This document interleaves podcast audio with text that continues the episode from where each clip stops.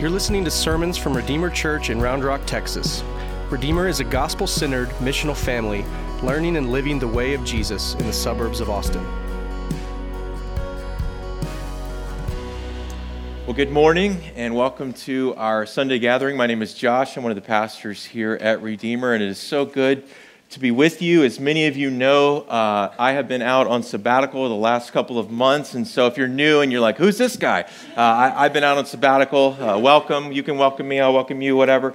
Um, but it's good to be here this morning. Uh, this is our last two months has been a great time of rest and reflection for our family. Feel like the Lord has just restored and given uh, direction for, for our next season. And so we're excited to be back here. Also, wanted to report to you that over the last two weeks, I got to go to the launch services of Redeemer Hutto, which launched two weeks ago. So they're off and running now, gathering every Sunday. And Redeemer Georgetown, which launched last week. And so it's been an exciting time to see uh, brothers and sisters who are worshiping with us for quite some time now worshiping on their own and, and churches planted in, uh, in nearby cities. So it's been a great couple of weeks, but I am glad to be back with you this morning.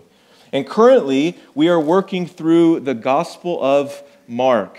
And last week, uh, Pastor Jordan walked us through Mark chapter 2, verses 13 through 17, and challenged us to consider the way we view ourselves. Uh, some people uh, tend to view themselves in an overly positive light, others, perhaps, in an overly negative light. But Jesus came upon the scene back in, in that last text, and we learned that he lifts up the lowly to fellowship with him, and he brings low the lofty. He is sobering us to the reality that we are no better than anyone. In fact, every person stands equally in need of his restoring grace.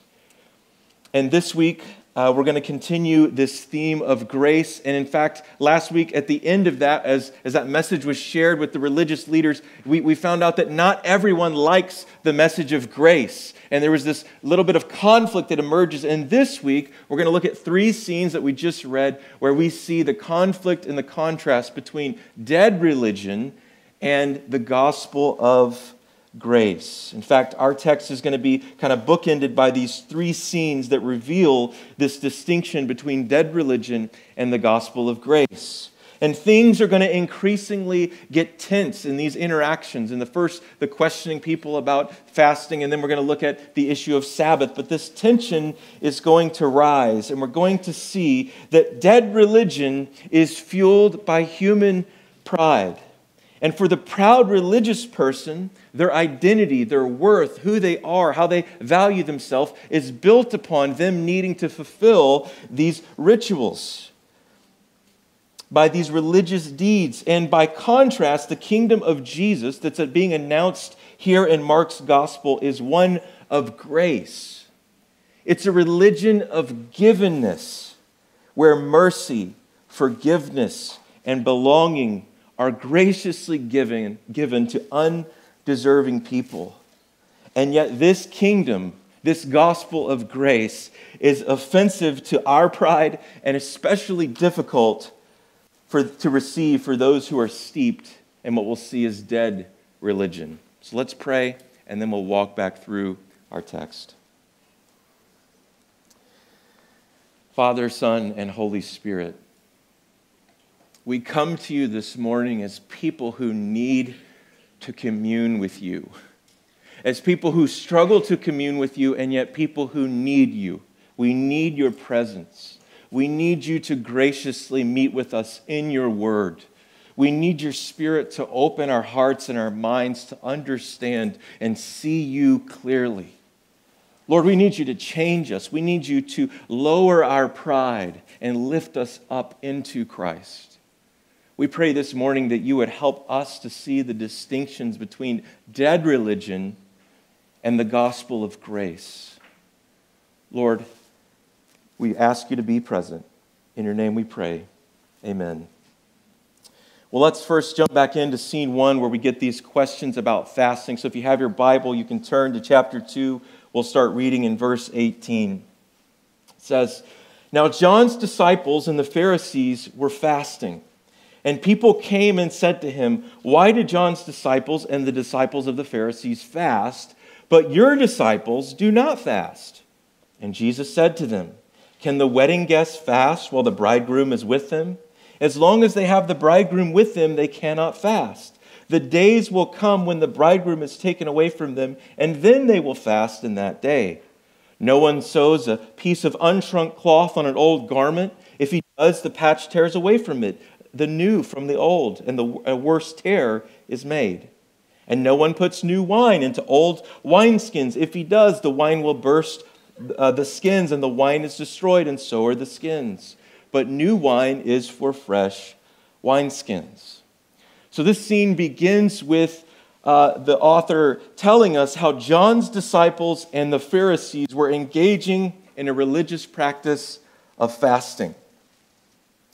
And just to clarify, it's not the Pharisees or John's disciples that are asking the question that follows. It's, it's a group of people who've looked at Jesus' disciples, and then they kind of know about John's disciples and the Pharisees, and, and they're kind of asking him, why aren't you guys kind of as religious as these guys? Like, why aren't you fasting like uh, this, uh, these other groups? Aren't you uh, serious about Jesus? Right? We, we don't have to read that their question was entirely cynical, but you get this idea that, that if you guys were really serious about God, well, maybe you would be fasting like these other guys, these other groups. Um, in my early 20s, I was still coming out of a season of, uh, of where, where my heart was very prone to Pharisaical or dead religion, if you want to call it that. And a lot of my identity was still based on me following religious rules and regulations. And my wife invited me to go to a barbecue. I think it was maybe the 4th of July. You know, it's been a long time, so I can't remember all the details. But it was at a, a church she had attended as a child. And I get to this barbecue and I notice that people are having fun, they're, they're, they're fellowshipping, it's like an outdoor type of celebration. And uh, me, coming from kind of my Southern Baptist, very a little bit legalistic background, sees that they're holding uh, alcoholic beverages in their hands. You know, silver bullets to be precise. No. Um, and I remember in my heart, and I think later in the car, I probably gave her an earful and saying, I, I remember this phrase, I just can't see how serious Christians can drink alcohol, right? Now, some of you, I just caught some of you Pharisees. You're like, yeah, yeah, keep going, keep going on that, right? No, that's not where I'm going. But you see this kind of attitude that, that if, if someone was maybe looking on and they, and they were, they, they, if someone just in our community, this person was uh, just, just observing Christians, sometimes you get the idea that Christians, they don't, they don't drink, smoke, and cuss. That's kind of what it means to be a follower of Jesus. And if they maybe see Christians who are having a beer or doing something else, they might say, well, aren't you, are, why, don't, why aren't you like those guys? This is, this is kind of the heart, the question that's coming out as these people question Jesus' disciples about the practice of fasting. And this is the attitude that we're going to continue to bump into here. And for maybe for some of us who have a more Pharisaical, maybe you still struggle with that little bit of an inward Pharisee. You, you kind of know this tension, right? You, you know this tension. Maybe you came out of a background where there was lots of cultural taboos that you had to avoid, and, and now you're kind of navigating freedom in Christ and what's, you know, what, what's this and what's that. And you feel that Pharisee, you feel that little Pharisee on your shoulder kind of constantly condemning you. Um, you know, you're, you're, this, the, the little Pharisee inside is, is constantly saying, uh, is, is are we serious enough, right? Uh, are my clothes plain enough? Are they appropriate enough? Are they too flashy? Are they too showy? Is it enough? Um, am, I attending, am I attending church enough? Am I going to small group enough? Am I signing up enough? Am I doing enough?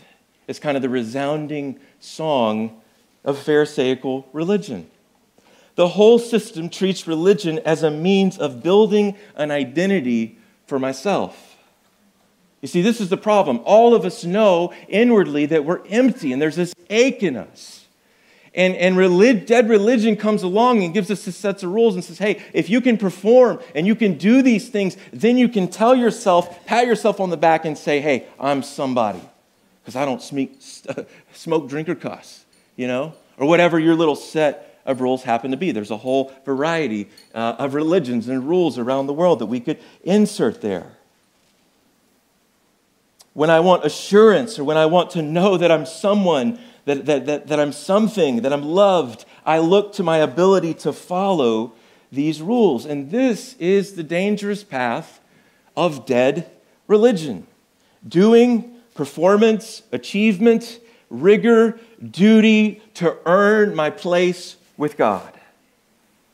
Now, in our text, the particular practice that's brought up is the practice of fasting. And fasting was indeed a religious practice given in the Old Testament. Uh, it was specifically given to fast on the Day of Atonement or Yom Kippur. Um, and it was required once a year in, in the Old Testament law. Later, it likely developed to be added to other festivals.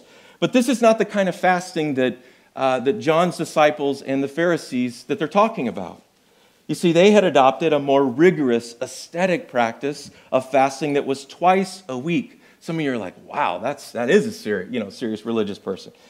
Um, remember, Pharisaical religion always asks for more. It's always asking for more. It's always what the real serious religious people are doing. You see, the Pharisees were a movement of Jews attempting to take their faith seriously. And we'll see here in a bit, not everything the Pharisees believed was off. In fact, there's some things that the Pharisees believed that Jesus would affirm. And he would say those are, those are good things. But what happens is when our heart encounters religious rituals and ways, and we're bent towards not looking to God for our identity, but looking to our performance in those things, things get twisted.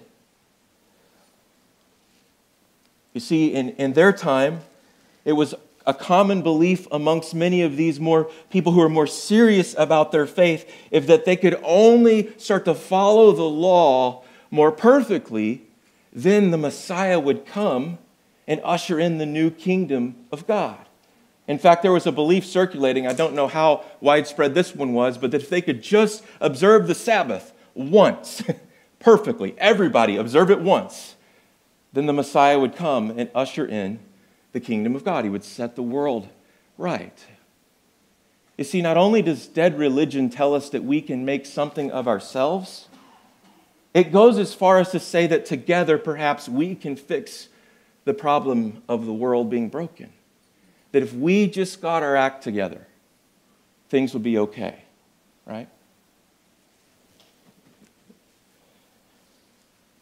The people looking at Jesus and his disciples are operating under these same assumptions of dead religion. They assume these principles. Um, and, and I want to say this of all the Jewish religious groups of the time, Jesus' teaching did indeed have the most in common with the Pharisees. Right, so there's other groups. There's the Sadducees. They kind of represent the liberal elites, if you want to use our terminology. That might be, I don't know if that's the best name to call them. But they, they, they were a, the, the Sadducees had kind of given up on resurrection. They were dropping doctrines left and right. The Pharisees, in a good way, wanted to hold on to the oral traditions of the Torah. They wanted to take scripture seriously. They believed in a resurrection. But here's the thing as close and as many things as they shared, Jesus wanted to be careful that you didn't mistake what he was doing for what they were preaching. In fact, sometimes in more traditional conservative circles, we might need to be extra diligent to distinguish the kingdom of grace versus the kingdom of dead religion, which is still alive and well if you haven't noticed around us. Now, Jesus' response uh, to, to this question of fasting, he gives three things in his response. First, his practice of uh, this practice of fasting wouldn't make sense for his disciples because of his presence with them. He says he gives this illustration of a wedding. He says it would make no sense for my disciples to fast because the bridegroom is still present. Here's essentially what he's saying. Guys, the time of the kingdom of God has arrived in full in me, in Jesus. It's here, and it's like a wedding feast. It's like a time where you should be celebrating and feasting. It's not a time of fasting. You see, fasting was traditionally linked with times of lament, when a nation would go through tragedy, or, or someone would maybe uh, have a, a loss in, in, their family, or perhaps there was a grievous sin that they wanted to mourn and, and be uh, lament to the Lord. They would, they would fast. And Jesus is saying it would be ridiculous to fast at a wedding, right? Imagine that, uh, you know, grooms, grooms, you want to save some costs on your wedding. You're like, what if we just fast, you know? like, no. What, are you crazy? Like, you don't fast at a wedding? That's what Jesus is saying, saying this is like a wedding. This is a time of joy. The kingdom is before you, and you don't even know how good it is. It's ridiculous for them to be fasting right now. Now, he does say that later they will fast. So I want you to catch this. He's not dismissing the religious ritual of fasting, but he's calling out the heart of the Pharisee and the heart of dead religion, which would use fasting, use the ritual to make something of themselves. You see the difference? Because he says later, actually, they would fast, but it would be a different kind of fasting. It would be a fasting that has tasted the, the wedding feast, has tasted the first fruits of the new creation, and longs for the day when the Messiah would return in full and make all things new. But it would not be a fast that's about me fulfilling my emptiness inside. It would be a fast longing for fullness and the banquet feast to return, which, by the way, that's how we should fast as believers on this side of the cross as not as, as we're earning brownie points with God. I know maybe some of you are fasting during Lent this season. Uh, one more week, baby. Come on, let's go. We got it. One more week. But that fast is not, it's, not, it's not earning us religious points. It's not so we can fill this empty void of our ego and say, oh, yeah, fast. You know, it's so that we can say, God, we long for you. We long for that banquet feast to return. We long for the wrongs of our world to be set right. And we're going to put away food so we can remember that there is spiritual nourishment coming one day in full.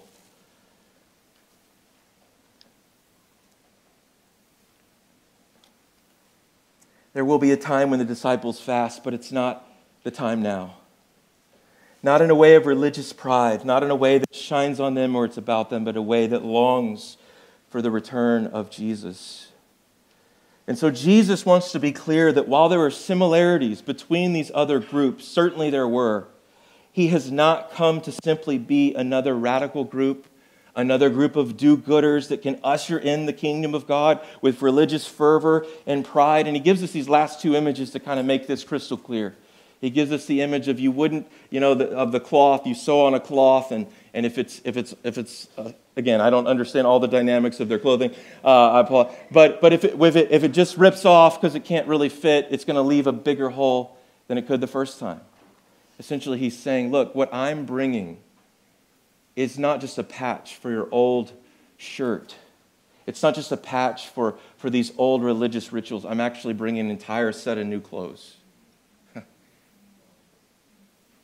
And he's saying with, with the wine, again, I don't know how many of you have wineskins at home, but they would get brittle and old over time. And he's saying, I'm not going to pour this new wine of the kingdom of God, the Holy Spirit that I'm about to pour out. It won't even fit in there. It would burst and everything would be crazy. It's a whole new skin.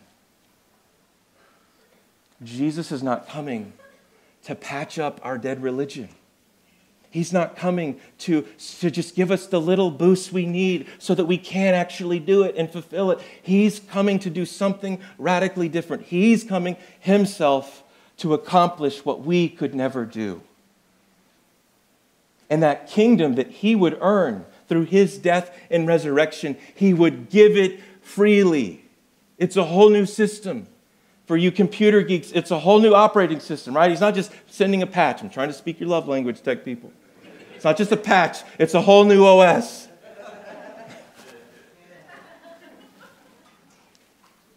And therefore, Jesus' followers are different. They're not living in this, under the same uh, microscope of, of dead religion. They're living based on Christ and his mercy and His grace. And He gives us these pictures to show us this reality. And I want to just stop to, to remind and warn us that dead religion. Uh, it, it, wasn't just limited to the Pharisees or, or even uh, the past, it, it's, it's alive and well.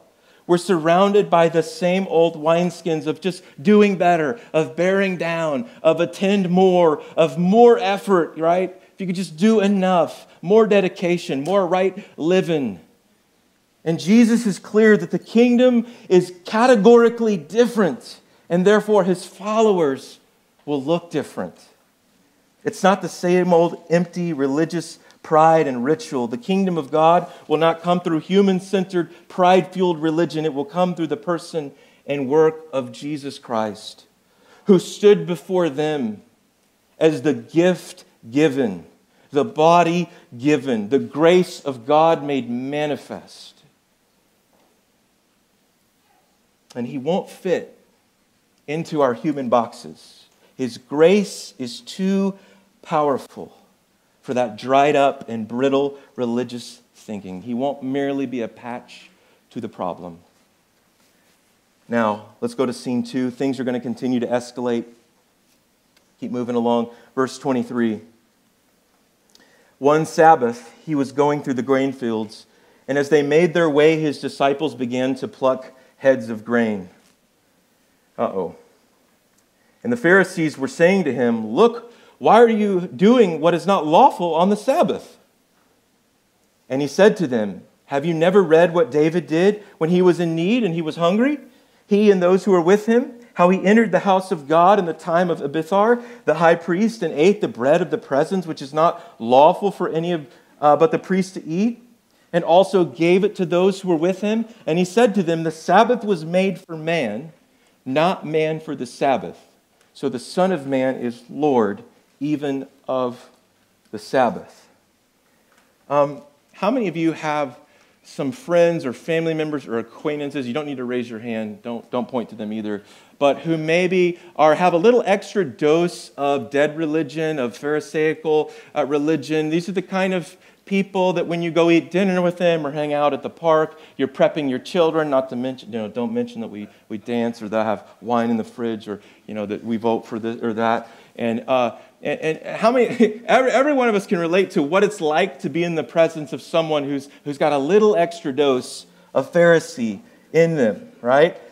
Um, so, uh, as Jesus and his disciples go to this next scene, um, what I love is that Jesus unlike me, does not seem to be afraid of conflict. Like I'd probably be like, "Hey, disciples, I saw the Pharisees. They were, you know, they were hiding around in the grain field, which that's weird. But why were they doing that? Um, it, you know, if I saw them, let's just let's just play it cool. It is a Sabbath. I know you're hungry, but maybe you know maybe we should take up fasting. Maybe those, you know, they're right, um, right? And I, I might try to buffer it a little bit, like maybe some of you buffer your children when you're going to hang out with those people. But Jesus is just like, okay, we're gonna we're gonna do this, and he lets them go into the field and they begin plucking grain. And of course, here come the weirdo Pharisees out from whatever they're hiding behind and, like, look, we saw you on the Sabbath picking grain. And Jesus then tells them two things that are very important. He says, first, don't lose the heart of the law. He's saying, don't lose the heart of the law. He's saying, God did not create the Sabbath so that, you know, we have Sabbath and then I have all these people serve the Sabbath, right? Meaning he didn't create religious rituals so that people could doggedly just follow them. In fact, the rituals are there for the good and flourishing of his people. Why was God so jealous about the Sabbath in the Old Testament? Because he longed for and loved his people and he wanted their good. And Jesus is saying, don't miss the heart of this. Maybe sometimes, you know, I, th- I think of uh, when I'm, pre- there'll be times where I've been preparing a sermon about grace and patience, and I'm writing the sermon, and my, and my children come in and they want to interrupt, or they want to do this or that, and I'm like, get out of here! I'm preparing a sermon on grace and patience, you know? and I miss the heart. Again, I'm doing some, a, a religious routine. I don't call it a ritual, but uh, I'm doing something good but I miss even the heart of, of God in that moment, who might say, you know what, that can wait. This is the heart of what I'm trying to do, anyways. And Jesus tells those religious people, He says, don't miss the heart of this. And I want to say this rituals are not bad. Rituals are, are not a, an enemy. Like some people are like, it's all relationship. No, you know, no religion, no rituals, right? We need worship. We need rituals. But the heart that we approach because of Christ is totally transformed. Those rituals are a means of reminding and forming us to our relationship, to our identity in God. They're not the thing that points back to us and says, hey, you're what make me something, you know, Bible reading or sermon prep or taking communion, you know, all those things. I mean, imagine some of you, you know, it's a good thing to be, it's a good ritual maybe to be on time to church. I'll say, I'll go ahead and say that. It's a good thing, guys, to be on time to church. No shame for those who did, lots of grace.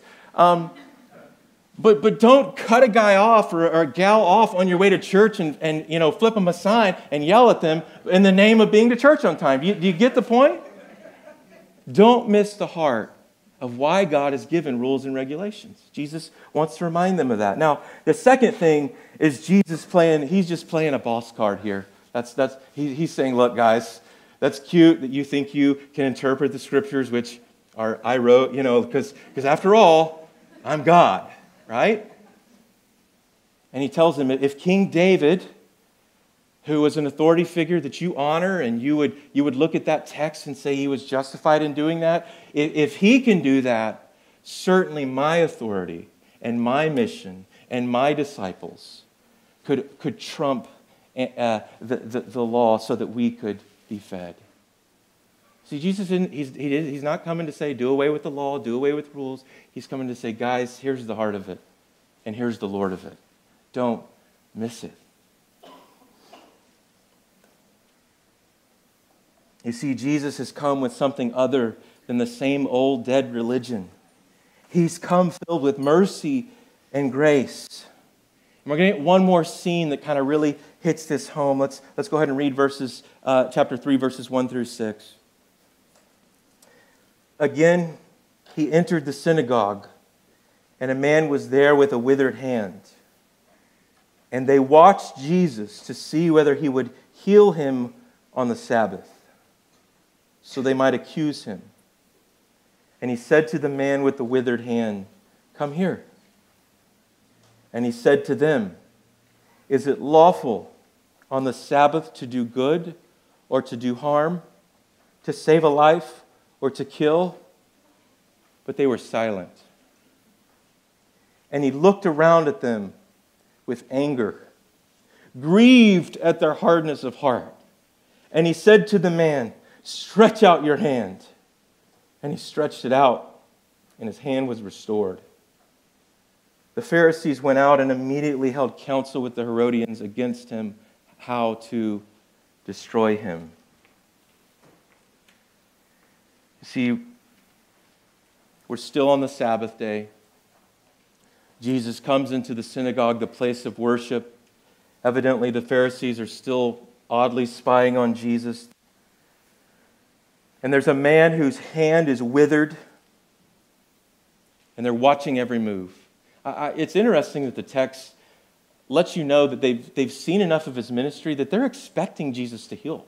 They're like waiting for it. You see how crazy that is, though, that they're missing? The healer is here, and what they're worried about is if he's healing on the Sabbath?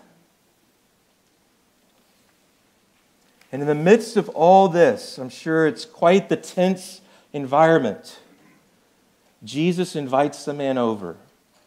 And as the man is walking, as, as he's doing this, he asks the Pharisees a question Is it lawful on the Sabbath to do good or to do harm, to save a life or to kill?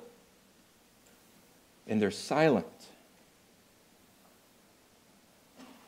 Perhaps in, in, this moment, Jesus had hoped that maybe bringing this man forward, that seeing his suffering and his hand, and no doubt, we don't know all the details, of, but no doubt it caused him great pain and, and, and left him scarred from society. That seeing this, their hearts might be moved from hardness to compassion and love and grace. But their hearts have been hardened by dead religion. They've been so puffed up by their pride, blinded, that they can't see the kingdom right in front of them. And the text tells us that this grieves Jesus and it makes him angry. I want to just say this. For those of you who've been hurt by Pharisaical types, like I struggle at times and I have been in the past, and maybe you have or others, Jesus is grieved when people treat one another like this when they value ritual over other people made in God's image. He's grieved, he's angry. He longs that they would see the kingdom right in front of them. See, the first sign of dead religion is that we start placing ritual above the good of people. And yet, in this moment where there's at this one hand this grievous, sad, callous heart going on, Jesus and the kingdom of God is about to burst forth in a little preview picture. He asks the man to stretch out his hand. And we don't get a lot of details about this man, but we, we know that he was, his hand was likely paralyzed. He couldn't use it. We don't get the backstory, but, but we know that there's probably a lot of pain and embarrassment, and even the fact that he's looking at these. You know, if you've ever been in a group of really religious, well put together people, you know how intimidating it can be. And he knows that they're mad at Jesus, and he's like, okay, you know. But in a moment of vulnerability, he puts out his withered hand. And in a beautiful flash of the kingdom, Jesus heals his hand. He restores it. Tragically, the religious leaders only further harden their hearts and they go away and they begin to scheme of how they can crucify, kill, get rid of this Jesus. You see, dead religion will always put us in opposition to the kingdom of grace. But I believe that Jesus, in this text and in this very morning, is wanting to invite you to put away those old garments, to put away the old wineskins, and receive something new. Not something that you do enough for, but something that has been done for you by Him. To come to Him with whatever part of you that's withered and hurting and not to be so ashamed or filled with pride or, or, or, worried about what others would think, but to reach out to Him and say, Jesus, heal me. Jesus, forgive me. Jesus, welcome me. I think some of you, perhaps, maybe you're visiting, maybe you're new to the whole church thing and you've kind of looked at Christianity from afar, and you kind of like the people at the beginning of our text have always thought, well, the religious people are kind of those real serious people, and there's the other people over here that whatever, the hypocrites or whatever, the sinners. And you've kind of thought, maybe, maybe I've, I, I'll never be rigorous enough or good enough to be in that religious group. I want to just tell you this morning that the kingdom of God, the gospel we proclaim, is not about a group of people who are good enough. It's actually a message for people who realize that dead religion is a dead end, that they could never do enough, but that Jesus came and did it all. And that what he offers, his own body and blood, is complete forgiveness at no cost to you and every cost to himself, and new life, a new wineskin, a new shirt, a new coat of righteousness to be called a son or daughter of God at no cost. And he says, everybody needs it, and it's open to anyone who would come. Thank you, Jesus. Thank you, Jesus. Maybe others, you're, you're, you're feeling like that. You, you, maybe you've been running a season of inner Pharisee and you're just angry and you're seeing good, the kingdom pop up all around and you're just mad at it and you're just bitter. There's some wound in you, there's something withered in you, there's something hardened in you. Maybe you've just been having that little Pharisee on your shoulder who's told you it's not enough for year after year after year. And for you, I just want to remind you that grace is there. You see, all of us come in here this morning with something withered, much like this man. Maybe it's a withering marriage. Maybe it's a literal withering part of your body. Maybe it's a withering soul that's just beat down, tired. Maybe it's a bitter root that's just taken in you and you don't, don't know how to get rid of it. And here's, here's the thing this morning I'm not going to give you five ways to make it up to God and, and get yourself right. I want, to tell, I want us to model ourselves after this man with the withered hand who he, he did have an action. It was reach out to Jesus. He's here.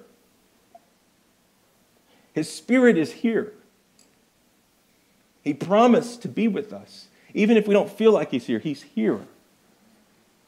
And here's what I want to close with I just want us to, to right where you are, I'm going to give you a moment to pray. And then I'm just going to lead us to symbolically hold out our hand.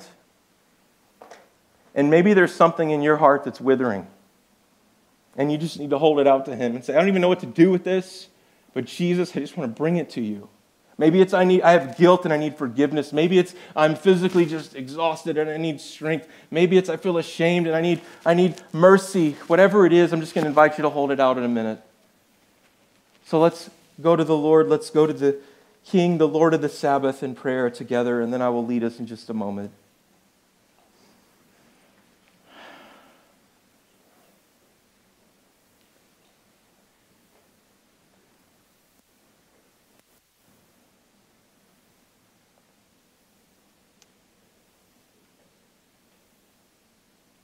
King Jesus, we come to you this morning honoring you as the crucified and resurrected Messiah. You ascended into the heavens and you poured out your Holy Spirit, filling your church. You've given us your holy scriptures to guide us in truth. You promised that when we gather around your word and in sacrament, you would be with us. You would not leave us, but you would be with us even till the end of the age. And so we claim that promise this morning. And we hold out our hand. I want to ask you just to hold out your hand this morning if you have a part of you that's withering. And we put down any self effort, any self help, any five ways, and we just say, We need you to heal us doesn't look pretty, it's not impressive, it doesn't feed our pride, but we say, God, we need you to take our shame, to take that withering relationship, to take that withering patience, that withering workplace, that withering faith, maybe even our, our doubt. And we hold it out to you, Jesus, and we ask for your mercy and grace. Holy Spirit, would you comfort? Would you heal? Would you apply the for once and all forgiveness that has been earned by the blood of Jesus? Would you usher us into your presence?